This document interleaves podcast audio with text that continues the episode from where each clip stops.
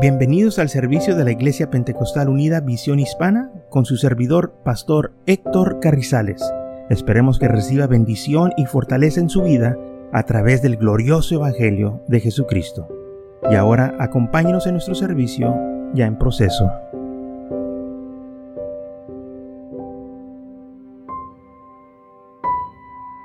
Entonces, ¿quién pues podrá ser salvo? Marcos capítulo 10, versículo 17 dice así, al salir él para seguir su camino, vino uno corriendo e inclinando la rodilla delante de él, le preguntó, Maestro bueno, ¿qué haré para heredar la vida eterna? Jesús le dijo, ¿por qué me llamas bueno? Ninguno hay bueno, sino solo uno, Dios.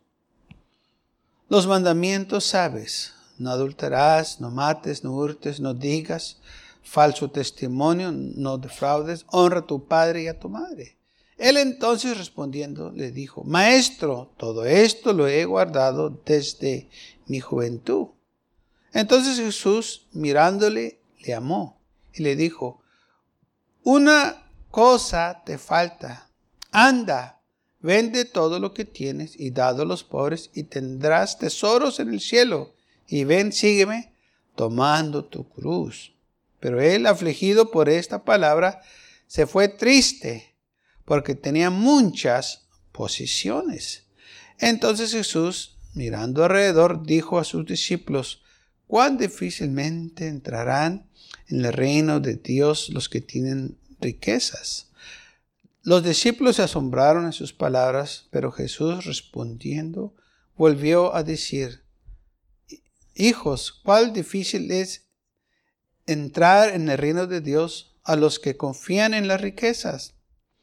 Más difícil es pasar, más fácil es pasar un camello por el ojo de una aguja que, que entrar un rico en el reino de Dios. Ellos se asombraron aún más diciendo entre sí, ¿quién pues podrá ser salvo? Una pregunta, ¿quién puede ser salvo entonces? Entonces Jesús mirando alrededor, para los hombres es imposible, mas para Dios no, porque todas las cosas son posibles para Dios. Entonces Pedro comenzó a decir, he aquí nosotros hemos dejado todo y te hemos seguido.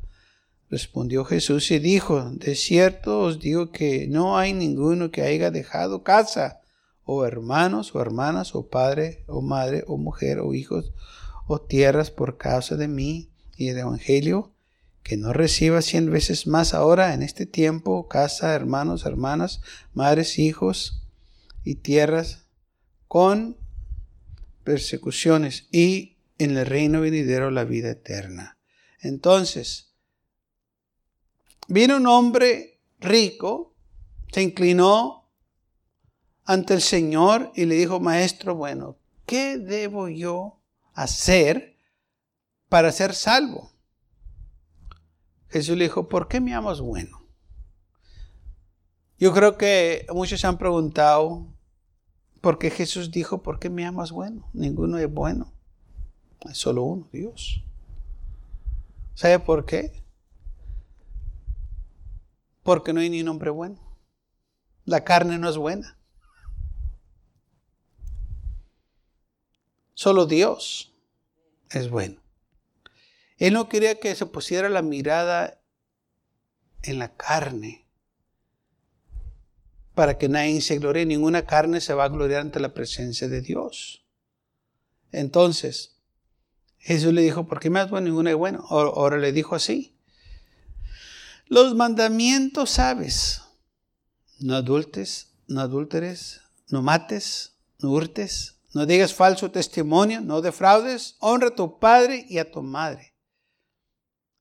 Le respondió este joven y le dijo, yo todo eso he hecho. Yo oro, yo ayuno, yo leo la Biblia, yo, o sea, yo estoy bien. Hago todas esas cosas. ¿Ok? Eso es por obra tuya. Tú estás haciendo, sí, pero es que es lo que tú me, es, lo que dicen las escrituras que haga y yo lo estoy haciendo y por eso yo debo de ser salvo. No. Tú vas a ser salvo porque la pura gracia de Dios, por eso vas a ser salvo. No porque tú eres bueno, no porque guardas los mandamientos, porque en primer lugar ni un hombre es bueno. Todos los hombres fallan.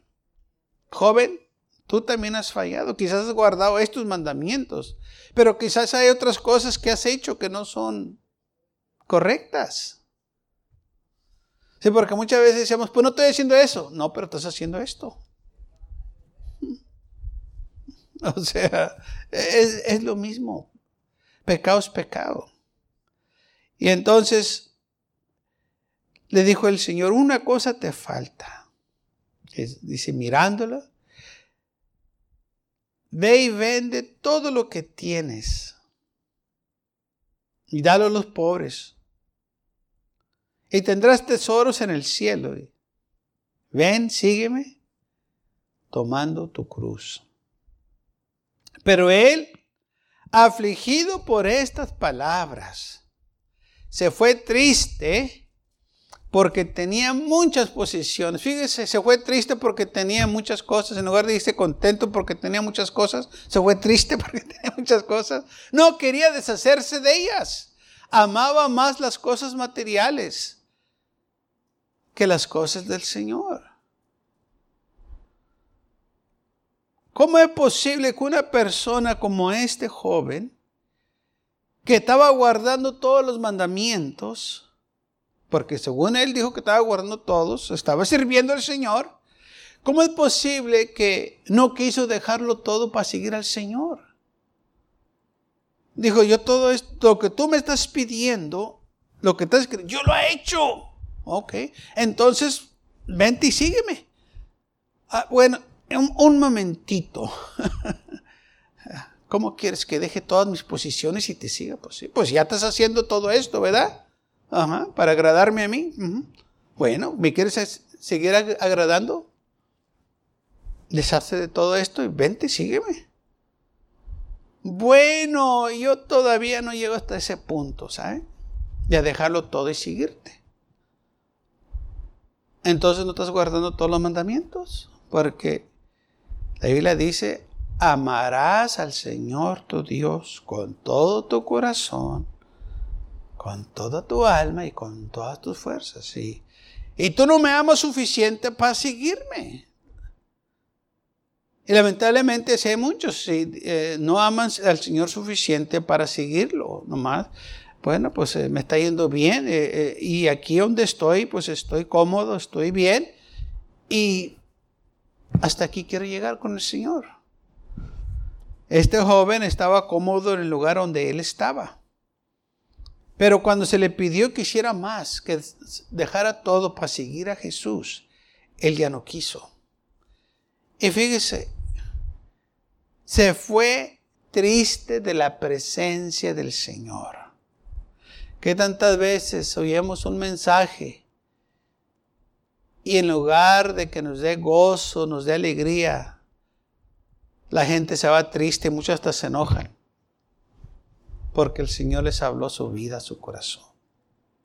Y según están leyendo la Biblia, y según tienen años de servir al Señor, eh, oran todo el tiempo, pero cuando se les pidió que hicieran algo más, que dieron un paso más adelante, que, que dieron un paso más de fe, se molestaron. Este joven se fue, se fue triste, porque tenía muchas posiciones. Y el Señor dijo, cuán difícilmente es que entren en el reino de los cielos los que confían en riquezas. Él estaba confiando en lo que él tenía. Él no estaba confiando en el Señor, él estaba confiando en sus posiciones materiales.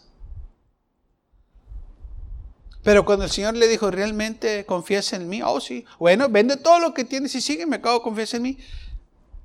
Bueno, yo creo que no va a poder seguirte esta vez. ¿Sabe por qué? Porque él confiaba en sus posiciones. Él no confiaba en el Señor. Por eso no quiso vender todo lo que él tenía y seguir al Señor, porque él prefería las cosas materiales que él tenía. Tenía muchas cosas que dice que la Biblia tenía muchas posiciones. A muchos que querían seguir a Jesús, el Señor lo rechazó, dijo, no, Váyanse y prediquen, díganle a la gente lo que Dios ha hecho en su vida. Pero a él se le dijo, ven y sígueme. Se le dio una invitación especial. Porque supuestamente él estaba sirviendo al Señor. Eh, él, eh, él quería ser salvo. Lo diría nomás por gloriarse en frente de la gente, que él estaba bien con Dios, como dicen muchos. Eh, eh, nos dicen que tanto oran, que tanto ayunan, que tantas veces han leído la Biblia, eh, que tantas buenas obras han hecho en frente de todo el mundo. Y uno acá a veces se queda algo este, avergonzado porque dice, hermano, pues yo oré por tres días, yo ayuné por una semana y uno está aquí, ay Señor, yo muy apenas puedo un día y esta persona ora toda una semana y ayuna una semana. Y se están gloriando ellos.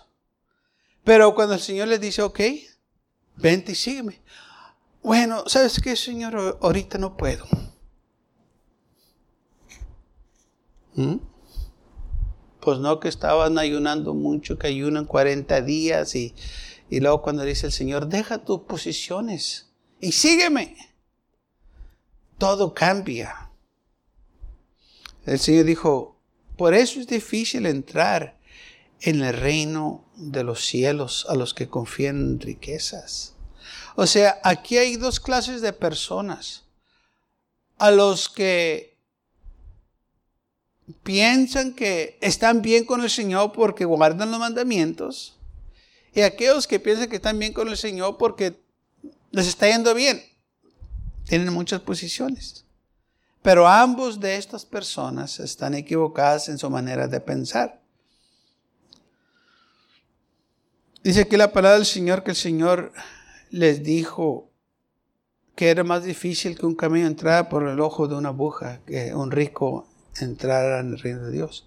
Cuando se cerraban las puertas de Jerusalén, de las puertas grandes, ah, en las noches, para protección, pues ya no se podían entrar, pero sí había lo que se llamaba, de, acuerdo a unos comentaristas que he leído, otra manera de entrar y era una aguja, una entrada más pequeña, pero para que entraran los camellos tenían que eh, irse de rodillas, por decirlo así, y eh, hacerlos que entraran con sus cargas. Y dijo el Señor, es más fácil que un camello entre por esa entrada que un rico entre el reino de los cielos. Y entonces, dice, la Biblia que cuando oyeron esto los discípulos se asombraron, dijeron, ¿quién pues entonces puede ser salvo? Entonces los que guardan los mandamientos realmente no pueden ser salvos. Entonces, si, tenemos posiciones, no, no podemos ser salvos. Entonces, ¿quién puede ser salvo? Nosotros pensábamos que si teníamos buenas posiciones, uh, se nos estaba yendo bien en, en, lo material, pues estábamos bien contigo. Entonces, ¿no es el caso? Sí, dijo, no, no es el caso. Entonces, si nosotros guardamos los mandamientos y no andamos adulterando y matando y, no estamos haciendo falso testimonio, entonces eso no nos garantiza que vamos a ser salvos, dijo el Señor. No, no, no les garantiza. Entonces, ¿qué nos puede garantizar que seamos salvos? Mi gracia. Por eso se diga, por gracia sois salvos. No por lo que nosotros sabemos o lo que hacemos o por lo que tenemos vamos a ser salvos? Vamos a ser salvos por la gracia de Dios, por un favor que Él nos está haciendo, porque la Biblia claramente nos dice, y muchas veces no, no lo entendemos, por cuanto todos han pecado y están destituidos de la gloria de Dios. No, no hay ni justo, no, ni tan solo uno.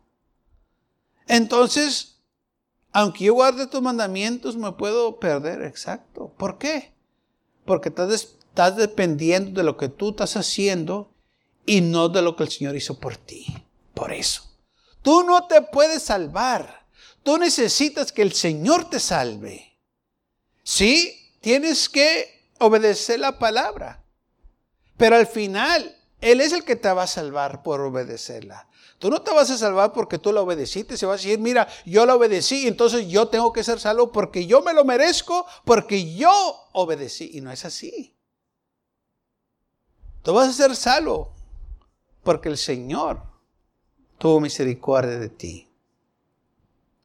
Porque la Biblia claramente dice, no hay ni injusto, no importa quién sea esta persona que dice que hace todo bien y que está bien y que lee mucho la Biblia.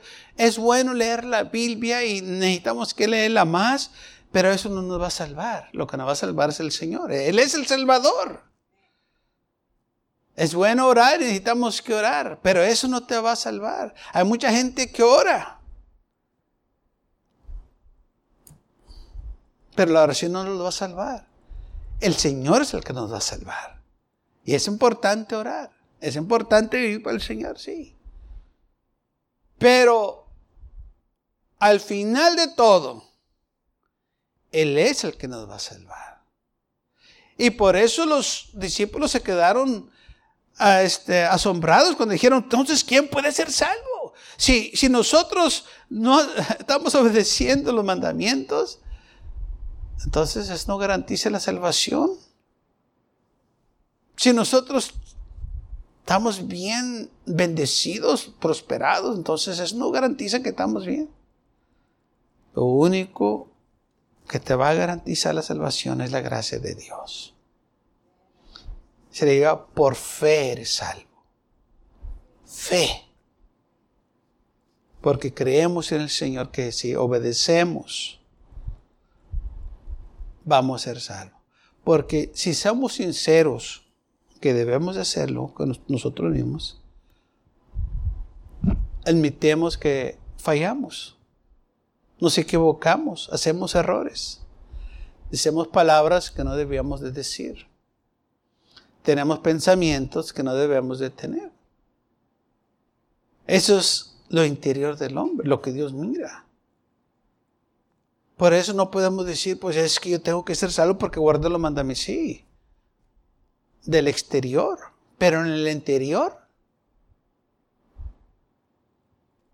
ahí es donde todo cambia.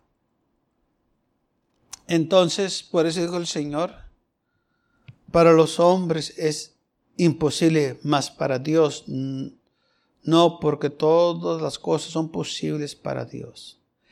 Entonces Pedro comenzó a decir, he aquí nosotros hemos dejado todo y te hemos seguido. Entonces, ¿qué vamos a ganar nosotros después de verte? Pues dejamos todo. Jesús le contestó, de cierto digo que no hay ninguno que haya dejado casa o hermanos o hermanas, padre o madre, mujer o, este, mujer o hijos o tierras por causa de mí y del Evangelio, que no reciba cien veces más ahora en este tiempo o sea, tú vas a, tú vas a ser bendecido si buscas al Señor aquí. Pero eso no te garantiza que vas a ser salvo. Las posiciones no van a garantizar nada. Primera de Pedro capítulo 4, versículo 17, porque es tiempo que el juicio comience en la casa de Dios. Y si primero comienza por nosotros, ¿cuál será el fin de aquellos que no obedecen el Evangelio de Dios? Si el justo con dificultad se salva, ¿en dónde pasará el impío y el pecador? De modo que los que perecen según la voluntad de Dios encomiendan sus almas al fiel Creador y hagan el bien. Ahí es lo que debemos de hacer. Yo me voy a comendar a Dios. Y voy a ponerme bien a mano de Dios porque yo sé que soy débil, yo sé que soy faltoso, Amén. Yo leyendo mucho la Biblia, eso no, eh, no es para ganarme mi salvación, es para conocer más del Señor, para obedecer su palabra, para, para que Él me diga qué es lo que necesito que hacer. Y voy a orar porque necesito que me dé las fuerzas para seguir adelante. Pero al final, la salvación, mi salvación, está en las manos del Señor. Entonces dice la palabra del Señor, si el justo con dificultad se salva. ¿Qué dificultad estamos hablando aquí. El materialismo, que estamos luchando con ello. Otro es de que eh, ese espíritu falso de religiosismo. Muchos se hacen religiosos. Si te vistes de cierta manera, vas, vas a ser salvo. Si oras de cierta manera, vas a ser salvo. Si te postras de cierta manera vas a ser salvo. Si oras de cierta manera vas a ser... Y, ponemos tantas cosas que no tienen nada que ver con nuestra salvación. De nuevo, nuestra salvación está en las manos del Señor. Hay unos que dicen, este, eh, para que Dios te oiga tu oración, tienes que estar hincado. La Biblia no nos dice eso. Eh, es más, en la Biblia se menciona que en el día del Pentecostés estaban sentados cuando recibieron el Espíritu Santo. David se postró ante el Señor, se tiró en el piso cuando estaba orando para que el Señor tuviera misericordia de él, para que salvara a uno de sus hijos, a su bebé. Cuando Salomón dedicó el templo, estaba de pie y cayó fuego del cielo. Cuando Elías oró, él estaba de pie también y cayó fuego del cielo. David decía que él meditaba en su cama la palabra del Señor. Entonces, aquellos que dicen que me tengo que cruzar los pies de cierta manera y orar, ¿de dónde agarran eso? David no dice eso. Que tengo que poner mis manos de cierta manera y mis brazos de cierta manera y cruzarme las piernas y, sentarme a orar. ¿De dónde viene eso? Lo quieras.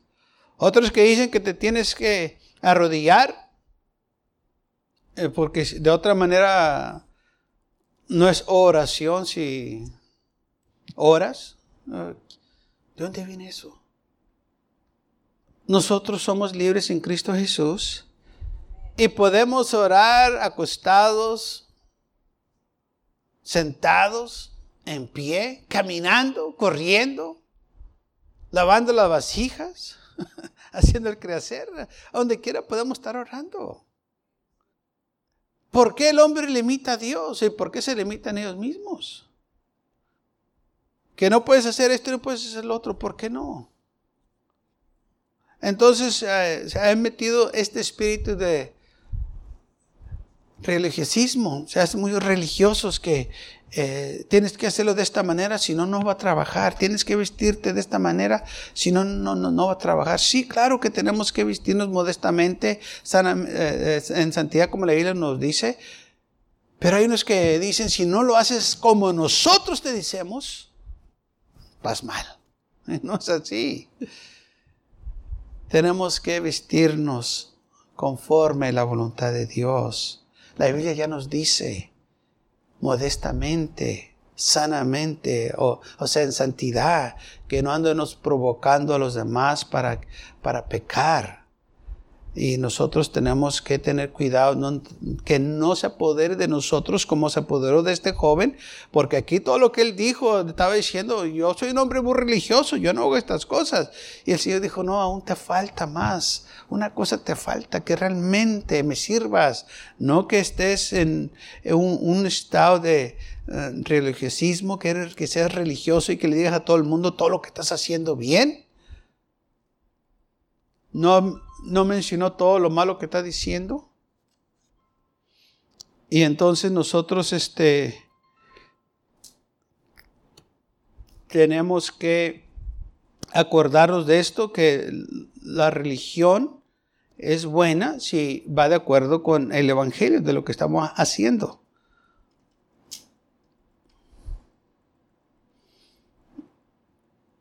Pero si no, de nada nos sirve. ¿Qué es lo que tenemos que hacer? buscar la voluntad de Dios. Señor, ayúdame a hacer tu voluntad. Cuando nosotros nos ponemos a la posición del Señor, el Señor nos abre el entendimiento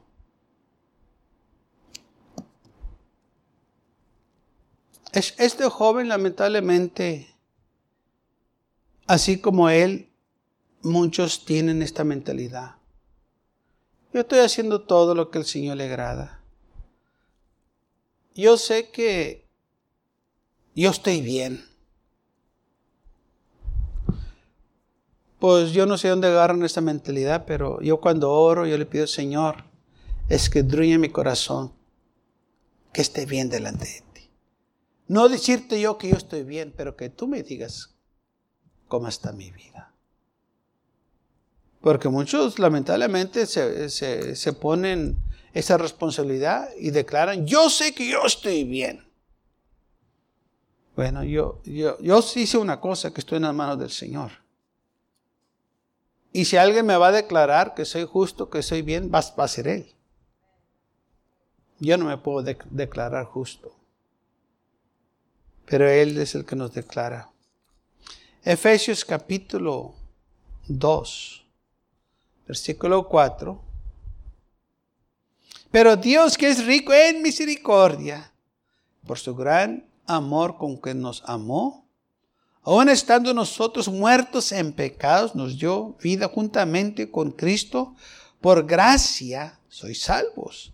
Y juntamente con Él nos resucitó y asimismo nos hizo sentar en lugares celestiales con Cristo Jesús para mostrar en los siglos venideros las abundantes riquezas de su gracia en su bondad para con nosotros en Cristo Jesús. Estos versículos aquí tienen bastante. Que Dios dice que es rico en misericordia. Y es lo que nosotros necesitamos.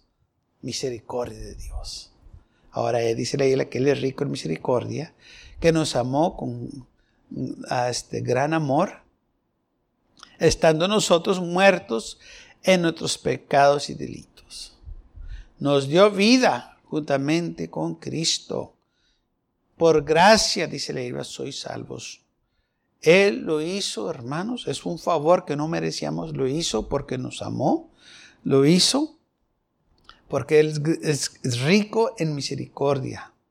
Ahora, versículo 7, para dice aquí, para mostrar en los siglos venideros las abundantes riquezas de su gracia en su bondad para con nosotros en Cristo Jesús. Fíjese lo que el Señor tenía para este joven. Tenía abundantes riquezas. Tenía el Señor para este joven grandes bendiciones. Pero él prefirió lo material que él tenía. No quiso soltarlas. Prefirió el materialismo que la vida eterna. Porque él dijo, ¿qué debo de hacer para obtener la vida eterna? Y él hizo el cambio. Prefiero el materialismo, prefiero disposiciones terrenales que la vida eterna. Pues yo prefiero la vida eterna que mis posiciones terrenales. Porque todo esto quizá va a quedar. Se muere uno y se queda todo. Nada nos llevamos. Es lo que dice Job dijo, desnudo salí del vientre de mi madre. No vine con nada y así me voy a ir. Entonces, ¿por qué el hombre se enamora de las cosas terrenales posiciones, porque no están enamorados del Señor. Porque una persona que está enamorada del Señor, que ama al Señor, no se enamora de las cosas terrenales. O no pone su enfoque en las cosas del mundo, las posiciones que tiene, sino se enfoca todavía en el Señor. Y lamentablemente ahora el enfoque es en lo terrenal, es en las posiciones y no en el Señor. Esto es el espíritu del mundo. Esto es lo que hace que el hombre pierda su salvación. Sí, no estamos diciendo que andan en el mundo, que andan en pecado, así como este joven no andaba en el mundo, no andaba en pecado, estaba guardando los mandamientos. Pero dijo el Señor, una cosa te falta que me ames a mí.